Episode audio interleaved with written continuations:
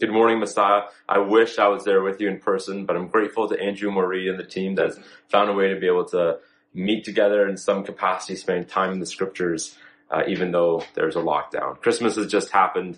New Year's is upon us. And as we turn our attention to New Year's, perhaps some are making New Year's resolutions. All of us should be assessing our, our the, the, the health of our walk with God, looking at our behaviors and spiritual disciplines to see are there any areas where we need to really emphasize some growth this next year? If we don't take time to assess our walk with God, our habits and behaviors, if we don't do that every now and then, we will find that we're beginning to slip into um, just what is natural to us instead of what God's really calling us to. And so I hope that in today's sermon that, that God will speak to you. I'm praying for God to speak to every one of us, including me, that He would help us to see where there where are there areas specific to each one of us that we, we need to we need to pay more attention to this year. So I'm going to be speaking on six disciplines for us to endure in the faith and we're going to be in Second Kings 9, and I'm going to, going to share with you uh, some of the key characters just before I read the scripture passage to you so that you're able to really track with where this true story is going. But first, the context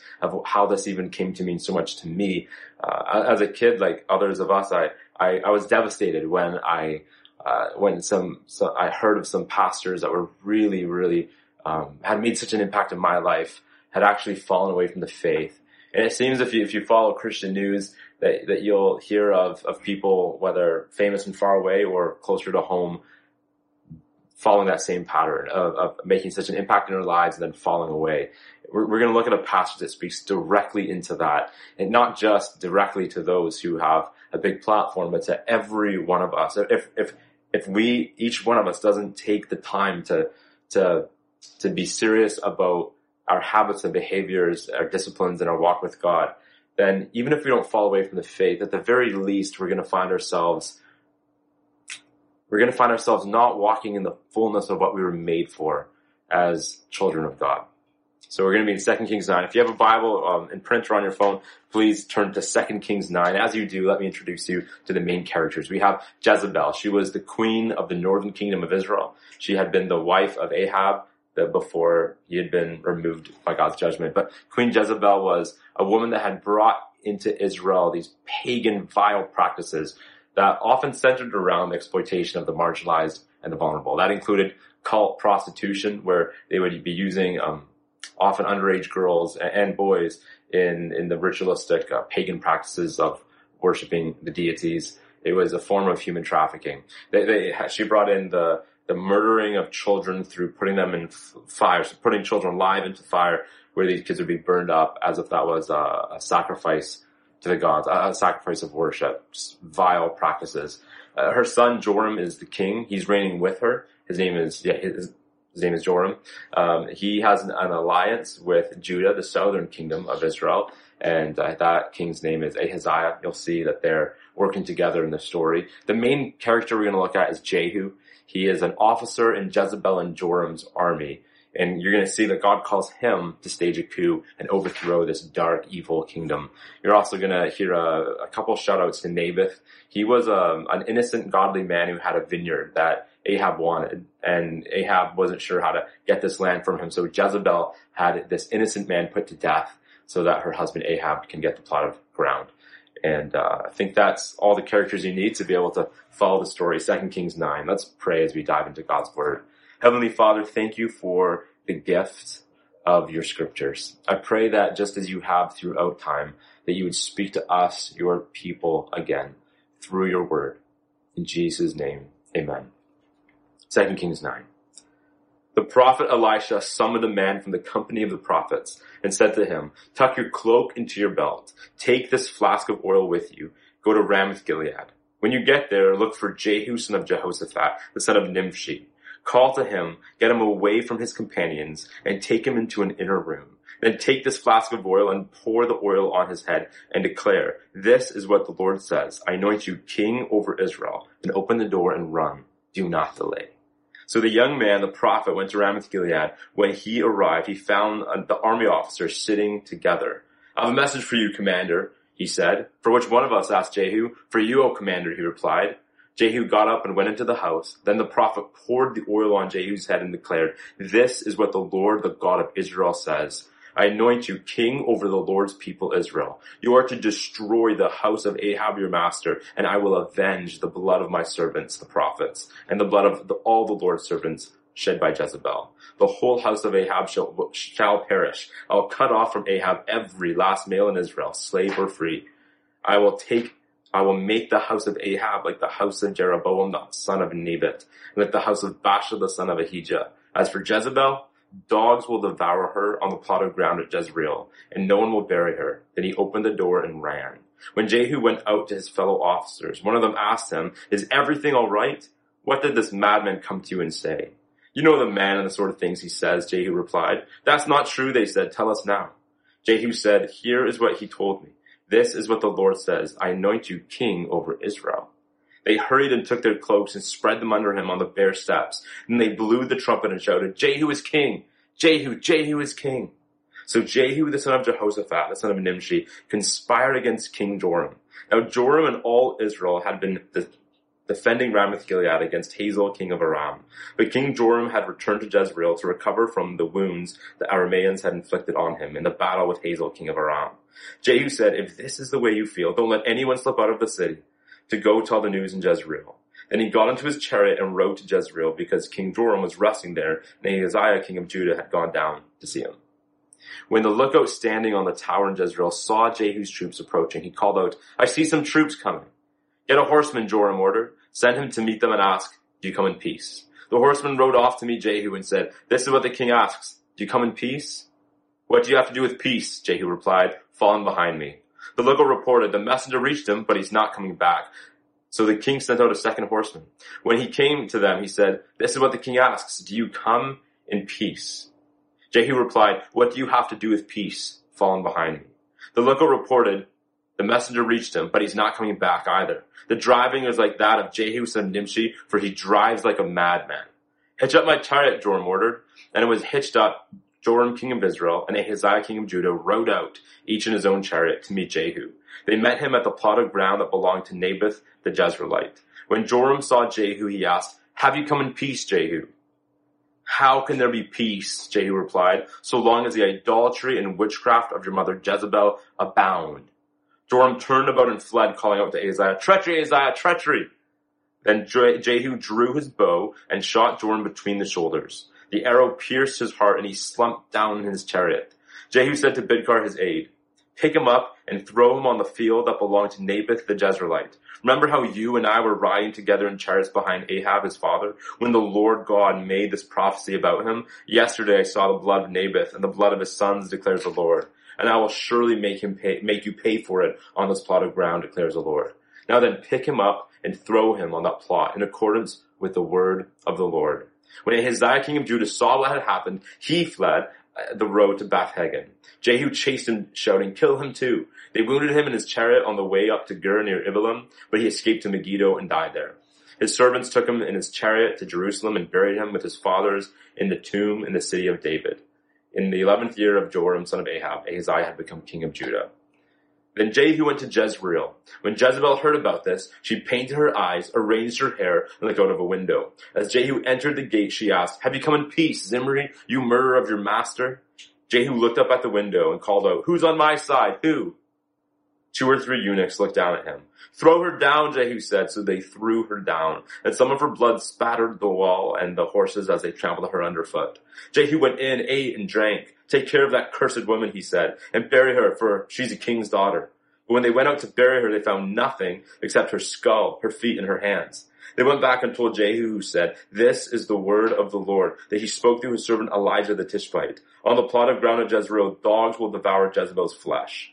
Jezebel's body will be like refuse on the ground on the plot at Jezreel, so that no one will be able to say, this is Jezebel. This is the word of the Lord. Thanks be to God. It's a, it's a bloody passage. In many ways, it's a dark passage, but ultimately it is a passage of God refusing to be okay with these things that are not okay, refusing to be okay with the reality of, of, of darkness and evil in Israel and his bringing Jehu to overthrow the darkness, to bring light and goodness into the kingdom. We're going to see six principles that you and I can learn in order to be people who walk with God through all the different seasons of time in these words. First, where is Jehu when he receives his call? Jehu is with his friends his fellow officers. We don't know if he's planning, looking at maps and doing what officers do, or if they're just playing cards and hanging out. But either way, there's there's noise, and, and into that noise, this this prophet from God comes. This young prophet comes and says, "I have a message for you, O commander." For which one of us asked Jehu? For you, commander. And he brings Jehu into an inner room. And in that inner room, away from the noise, in the place of quiet, Jehu hears this message from God. Jehu, this is who you are. You're king. And Jehu, this is what you're called to do. You're to overthrow the dark kingdom. You're, you're to stage a coup. You and I find ourselves surrounded by noise and busyness. And it's easy for us to find ourselves, even if we're spending time in the Word, it's still uh, uh, amidst such busyness and noise. You'll find that if you look through the scriptures, that the women and men of God of faith, or if you just look through history and see the women and men of, of God who have endured in their faith, whatever the season is, are people who spend time alone, who make time for quiet with God. And this is a separate point from spending time in scripture. That's important too. I found there's certain times in my life where I'm getting to spend time in the scriptures and I'm spending time in prayer, but I'm not spending time quiet before God, alone with God, focused time with God. The first point for godly endurance is spend time alone with God. It's absolutely beautiful and ideal when you can spend some time, you know, first thing in the morning, to spend a big significant time before God in His presence. But some might find maybe you're you're a homeschool mom of like four kids, five kids. There's just so much going on that the, the moment, no matter how early you set your alarm, there's just busyness and, and chaos from the moment you wake up. I want to encourage you not to hear this point as, as another burden to throw onto your already weary shoulders, but even if it's just a sliver, if all you can manage is a sliver, take that sliver for me, uh, in times of great busyness, when I, I, feel like I'm just not getting the time with God I want, I, I, I somehow still have time to scroll my phone. Uh, that, that time that you might just take a minute to just scroll, maybe that's time that one could stop and just orient their heart toward God. In that place of quiet, Jehu hears who he is and what he's called to. And that's the second point. Amidst the busyness and noise of life, the men and women of God have been able to endure in their faith and, and not just endure in that they technically still believe all the true things about God and, and, and go to church, but people who really know their God are people who take time to be reoriented about who they are and what they're called to do. And that's what happens to Jehu in that quiet place. So the second point is to know who you are, to be reminded of who you are and what you're called to do. Jehu was called to be king and he's called to go stage a coup. You and I most likely won't be called by God to stage a coup, so what are we called to do? Who are we? Well, in Colossians chapter 3, Paul writes to the church at Colossae, and this is significant. He writes to them, uh, telling them to, to rid themselves of these sinful, toxic, very serious behaviors. Before they've had a chance to change, to repent, to confess, he says, as God's holy and beloved, and, and keeps writing. It's all in Colossians chapter 3. That shows me that, that even if you and I are battling temptation and we're, we're, we're not doing very well in our fight against the flesh, that if we're in Jesus, if we're Christians, then we are holy and beloved. Because that's the language Paul uses for these Christians who are, who are battling temptation. What does it mean to be holy and beloved? Holy means set apart for, for special use. The, the goblets in the temple, they, they, they're goblets, just like there's, there's other goblets that were in Israel, but the goblets in the temple were for the, the, the purpose of God set apart for that. And so when the king of Babylon in the book of Daniel, when he comes in, invades the temple and, and, and removes those goblets to his own palace and, and lifts those chalices to his own lips and drinks of them, God strikes him down because God defends that which is holy to him. You and I are holy to God. Perhaps because of sins that you've done, you feel like you're damaged goods. Perhaps because of harmful things people have done to you or just the pain that you've been through, you feel like damaged goods. Hear this word from scripture today. You are holy and beloved. Holy. Uh, I know some here at Messiah are fans of the Marvel movies. I am. And, and you know that Thor's hammer, that is not a hammer that he uses to just put a, a, a nail on the wall for his calendar. No, he uses that hammer to vanquish the enemy. And similarly, God has called us and, and made us to be part of, of his ushering in his kingdom into this world, vanquishing the darkness. You and I are holy to him. And, and even though we might not see God avenge us as quickly as he avenged those goblets. I promise you that you are more holy to God and precious to him as, as his children made in his image than those chalices ever were. God will defend and avenge his own. Second, we're beloved. That's the word Paul chooses to use. He, he could have just written you are loved by God, but he says we're beloved by God. Beloved means both loved and liked. Like that, when every parent should love their children, but but sometimes when children are being very toxic and self-destructive and just absolutely uh, miserable to be around, you, you, may not necessarily feel like they're beloved to you, but but you still love them. God, God is having Paul use the word beloved because not only does he love us as a parent loves a wayward child, but the, the, the, the word beloved, it also includes that, that love, that light, that cherishing and delighting. And when, when you just, when you love to be around someone because you, you love their personality, you love who they are, you, you, they, they're so special to you. That's this word beloved. You and I, even as there's so much in our lives still to clean up, are holy and beloved by God. That's who we are in Him. So that's who we are holy and beloved children of God. Second is that what, what are we called to?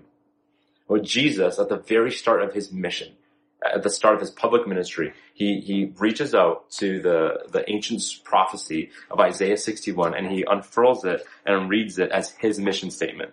So turn with me if you have a moment to Isaiah 61. This is Jesus' mission statement. And Jesus calls us not just to believe in him, five times in the Gospels, Jesus calls us to believe in him, but 20 times Jesus calls us to follow him. So if this is Jesus' mission statement and we're called to follow him, then this becomes our mission statement. This is your mission statement for life. The spirit of the sovereign Lord is on me because the Lord has anointed me to preach good news to the poor. He has sent me to bind up the brokenhearted, to proclaim freedom for the captives and release from darkness for the prisoners. These are the, this is the mission statement of Jesus. John, in the first chapters, he's introducing Jesus invading our world at Christmas, breaking into our brokenness, sums up Jesus' mission by saying, light shines in the darkness and the darkness has not overcome it. That's Jesus' mission, to be light in the darkness. It's an even more succinct summary than this Isaiah 61 verse 1. And that's your my call. It's going to look different for different ones of us, for sure. But all of us are called to share in being light in the darkness in the name and the power of Jesus. That's who we are. That's what we're called to do. So Jehu hears his call. He, he hears his identity. He comes out dripping with oil, dripping down his face, down his beard. And his friends say, what did that man say to you? And Jehu says, well, you know the guy and the sort of things he says. You can see that he kind of shrugs it off. He doesn't, he doesn't embrace who he really is. He has this epic word over his life, doesn't believe it. Maybe that's like you and I sometimes. God has called us. God has called us. God has called us to be his ambassadors, to be, be light in the darkness in this broken world. And yet we often can just live as if we're just trying to make it through the next day. And yet, so there's Jehu. He doesn't really embrace his call. His friends say, Jehu, what did he say? Jehu says, okay, vulnerably shares with them. This is the prophecy from God. He said, I'm king. said, I'm called to destroy Jezebel and the whole house of Ahab. And his friends respond epically. Jehu is king. Jehu, Jehu is king. They're saying to Jehu, Jehu, this is who you are. Jehu, this is who you, what you're called to do. And you see that as Jehu hears them. It's beautiful. You see that as Jehu hears them say this. He kind of stands up a little taller, shoulders back. He begins giving them his battle plan. Don't let anyone out of the city. I'm gonna, I'm gonna take the chariot. Some of us are gonna ride to the capital, to Jezreel. You're gonna stay here. You're not gonna let anyone out. We're, we're gonna do this. If you and I are gonna be people who endure in our faith, we need to be people who have Jehu's friends type friends. We need to have the kind of friends Jehu had. Those friends who, who are able to hear us share vulnerably what we really believe God's calling us to. Every one of us is going to find, if we're giving ourselves to, to the work that God has called us to do, in whatever realm of life it is, we're going to find times where we just want to give up. We need to have those kind of friends like Jehu's friends who help us, who, who help us be able to keep going when the going gets tough. We need to have friends who are able to call us out when we're starting to stray into toxic behaviors and thought patterns. Um, maybe here's an example. Uh, earlier this year, I got to, to, make some some brief videos for RZIM, and I was really excited to see the way that the um, they they they were making an impact. They were uh, they getting a lot of views. I thought this was exciting, and I was talking about it. And Alexandra, my wife, kind of challenged me, like Daniel, is, is your heart for these videos that that people get to hear the the word of God, or are you just feeling a little bit like the the, the most smallest of mini celebrities and you think that's kind of fun.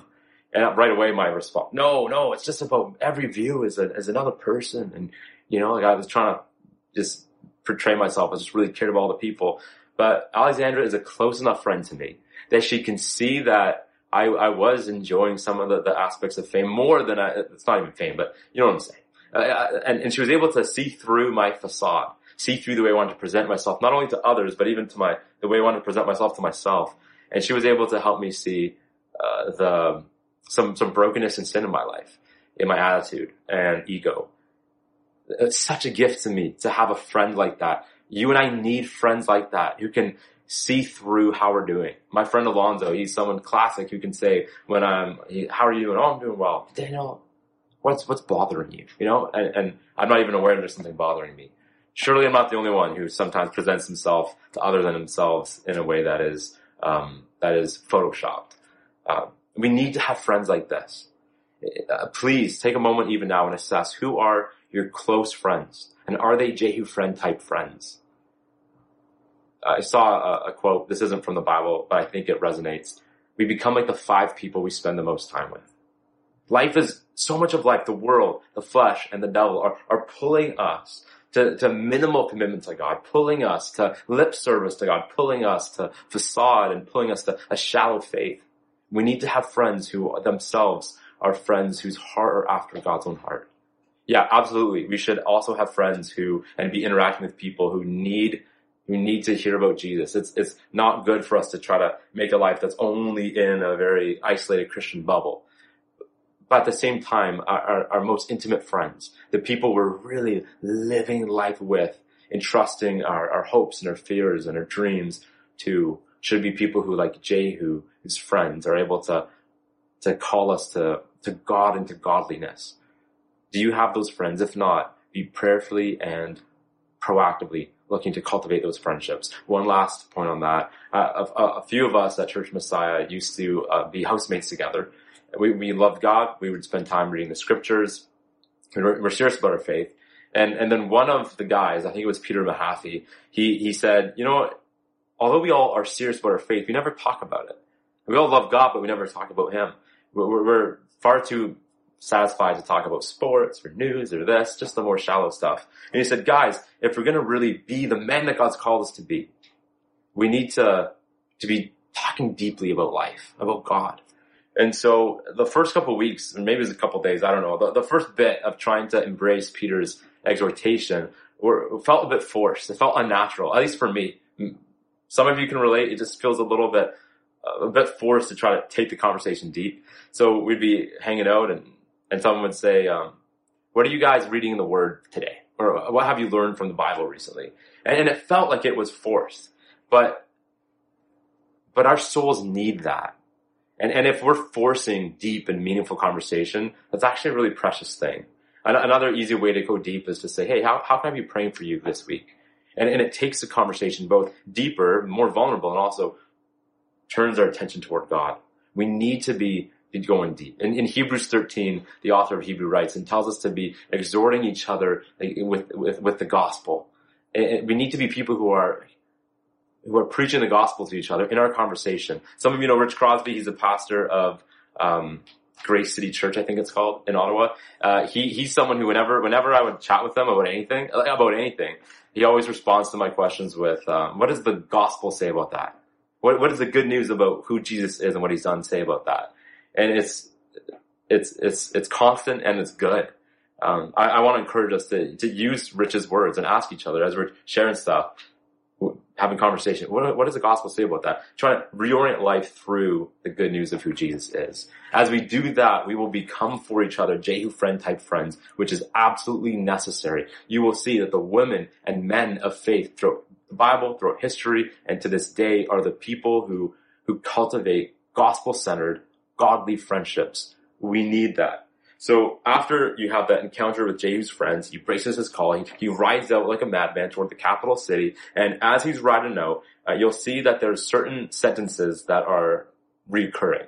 And the first of them is, this is the word of the Lord. You see that this, this, this drive, this, this, this soldier officer who drives like a madman, that he, he knows the scriptures. That, that he can bring it to mind and apply it to various situations. And that's how he knows what to do with um, Joram regarding an innocent Naboth and his vineyard, you, you see that he, he's able to navigate life righteously because he knows the word of the Lord. And then when he messes up and says, give her a royal burial regarding Jezebel, and that's not what they were supposed to do, he's able to respond to his mistake and correct his course because he, as he recalls to mind the word of the Lord spoken to Elijah. In Psalm 119 verse 9, the psalmist says, how can a young man keep his way pure? Pure, a life that is both devoid of, of defilement and sin, and that's full, filled with the, the, the righteousness of God. How can a man keep his way pure? Then he answers that question by guarding his way according to your word, he says. He means by living our lives according to the Bible. And Jesus embodies this psalm when in the desert he's facing temptation. and He defeats that temptation. He resists temptation by quoting Deuteronomy. He's guarding his way according to the word the, the Bible. You and I need to be living our life in the same way as Jesus, in that way that if Jesus needed the strength that comes from Deuteronomy, the strength that comes from the Bible, you and I do too. And I don't know if I know enough of Deuteronomy that when I'm facing a decision, when I'm facing temptation, that I'd be able to quote Deuteronomy and, and, and do the, the righteous thing. I don't know that I know Deuteronomy well enough for that. Do you? Do you know Obadiah? Do you know, do you know Philemon? Third John? Enough to be able to use that in your arsenal against temptation in a life pursuing godliness and purity. If Jesus needed these tough to read books of the Bible, so do we, because we're not stronger than him and he needed that strength. I want to encourage you to be reading more than just the, the books of the Bible that are so easy to read, the Gospels, uh, the, some of the letters, Colossians, Philippians, some of the historical books, Psalms. Those, those are ones that, are, that the, the meaning easier jumps off the page but we should be wrestling through all the Bible. Uh, a, a, great resource Daniel Avitan introduced me to some years ago is the Bible Project. Type in any book of the Bible, Leviticus Bible Project, type that into YouTube, and it will give you a six minute, well illustrated, very helpful overview of the book that's going to help you read the book in a gospel centered, meaningful way that will help you apply it to your life. It's so helpful, this resource. YouTube, type in Bible Project, any book of the Bible. We need to be people who, like Jehu, can call the scriptures to mind and live according to them. Now the next reoccurring phrase you may have noticed even more than this is the word of the Lord is this question Jehu was asked by first one king, then, no, no, first one messenger, then the next messenger, then, then the kings, and then finally Jezebel. The question is, Jehu, do you come in peace? Notice what they're not asking him. They're not saying, Jehu, would you join us in the work of darkness? Jehu, would you, uh, would you help us offer some children the fires as a pagan worship? That's not what they say. They just say, Jehu, will you come in peace? Jehu, will you coexist with us? My friends, there's a lot of darkness in this world today. Peter writes in his letters that we have an enemy, like who is like a lion roaming around looking for whom he can devour. That you and I have an enemy that wants to take us down, that wants to neutralize us, that wants to make our lives make no impact, that wants to make our relationship with God hollow and surface.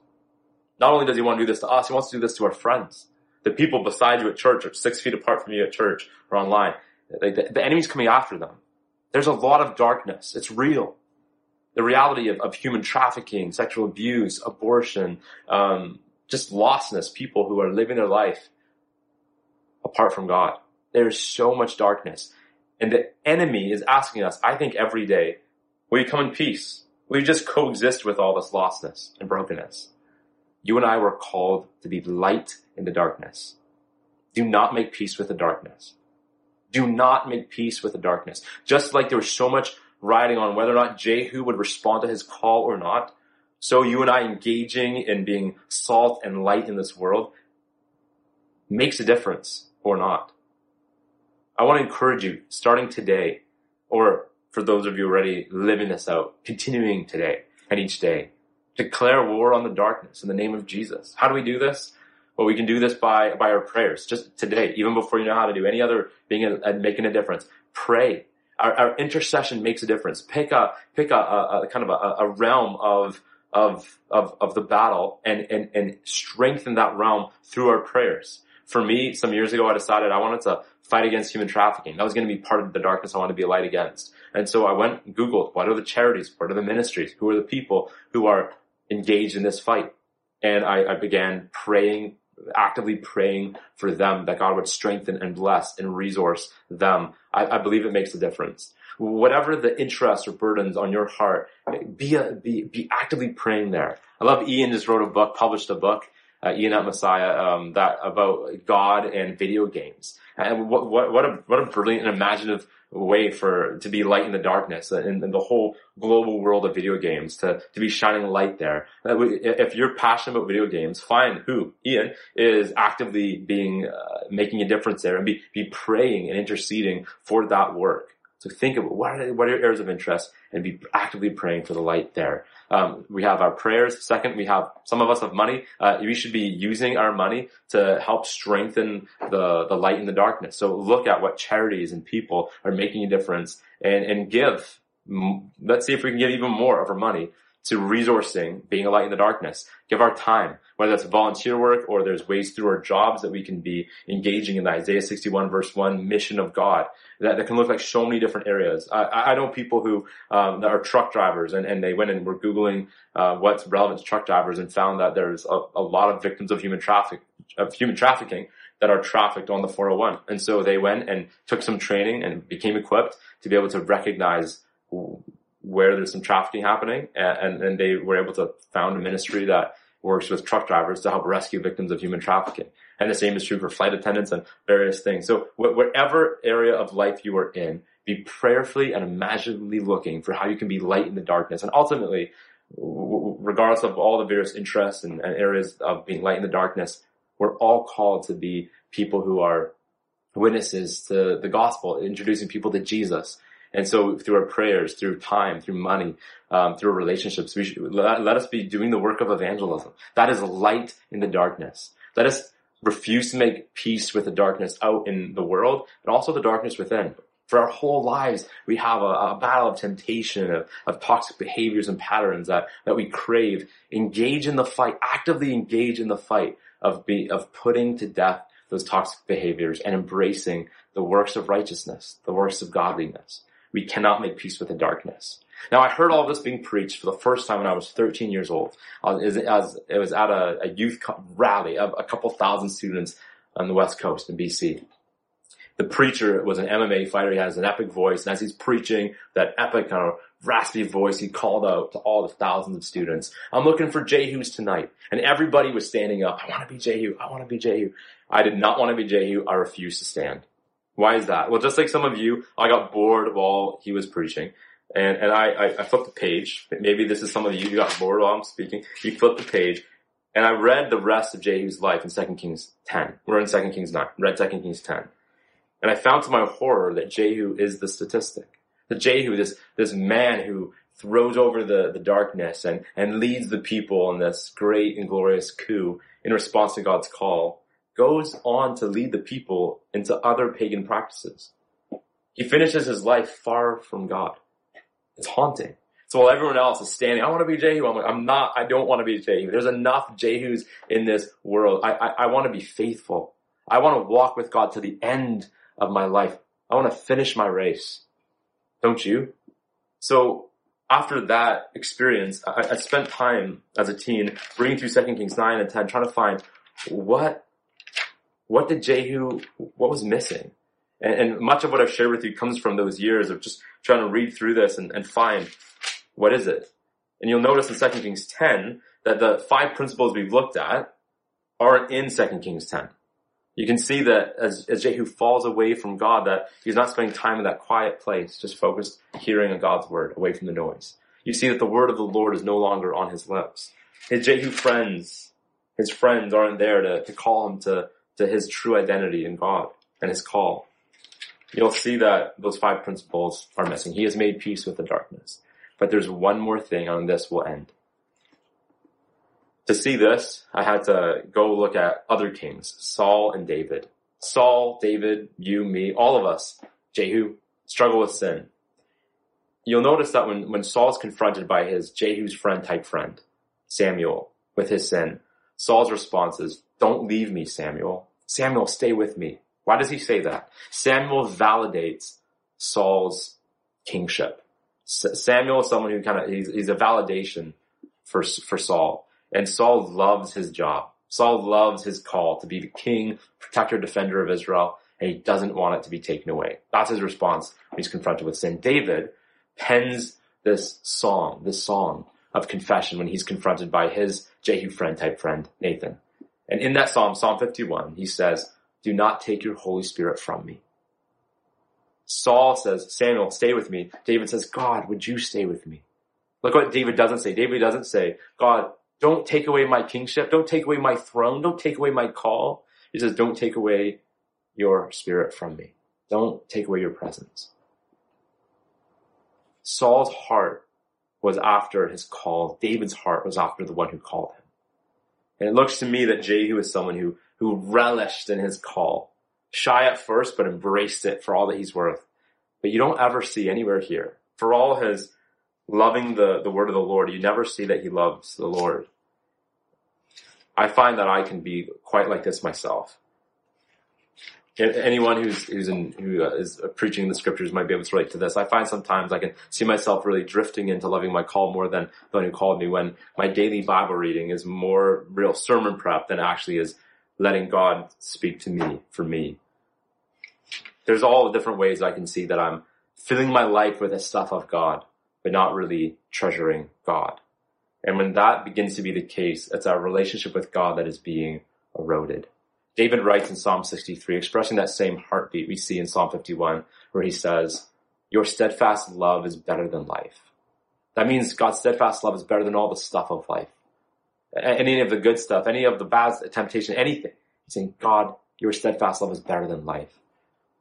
For us to be people who endure through the various seasons of life, that needs to be the anthem of our lives, our very heartbeat, to know God.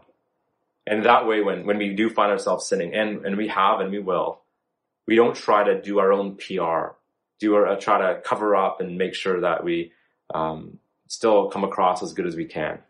But as we're able to rest in our belovedness in God, as we're able to rest in our being holy because of what Jesus has done, not because of our own righteousness, then, then when we're confronted with sin, whether it's Holy Spirit conviction or it's friends like, like my wife talking to me about my ego, we don't need to be defensive. We don't need to be fragile like that because we know our belovedness. And in our resting in our belovedness, resting in our holiness to God, we're able to say, you know what, you're right and we're able to confess it to our friend. We can confess it to God in prayer and we're able to look to him to change. I think the most frustrating thing about all of this, at least for me, is that I, I, want to have a heart that's after God's own heart. I want to be a man of God, and yet I, I, I, don't have the strength to make it happen. I, I want my heart to be like David's, a heart after God's own heart, but I try and I, I can't ever try hard enough. My heart is so still, though I'm redeemed, so prone to wander from God. And your heart is probably like my own. And this brings us back to the gospel. This brings us back to the gift of God's presence in our lives that that we need God in order to desire God. We need God in order to receive God into our lives. We need His grace. And so here as we wrap this up, I want to encourage you to be, to look at these six principles I've shared with you and, and to see, and, and there's more spiritual disciplines than this, but to, to look here at the cusp of a new year and see how are you doing in, in your cultivating a deep and personal relationship with God? How are you living out your call to be light in the darkness? And, and see where, where you might need to, to emphasize more time and energy to live out what it really means to cultivate uh, a deep, personal, and vibrant walk with God. We need to be intentional about this. But more than anything, would, would you join me in praying that God would cultivate, that God would cultivate within us a heart that beats for Him? Let's pray. Heavenly Father, I thank you for uh, for my friends at Church of Messiah, those who I've, I've known and walked with, and those who are new and I haven't met yet. God, I pray for your blessing on every one of us, that we would know you, our God. Not just know about you, but that we would know you and that our hearts would beat to know you still more. That every one of us would be people who endure in our faith. That not only would we believe in you, but that we would follow you by your grace. Would you cultivate within us a hunger and a thirst to know you more? Would you help us to love you with all of our heart, soul, mind, and strength?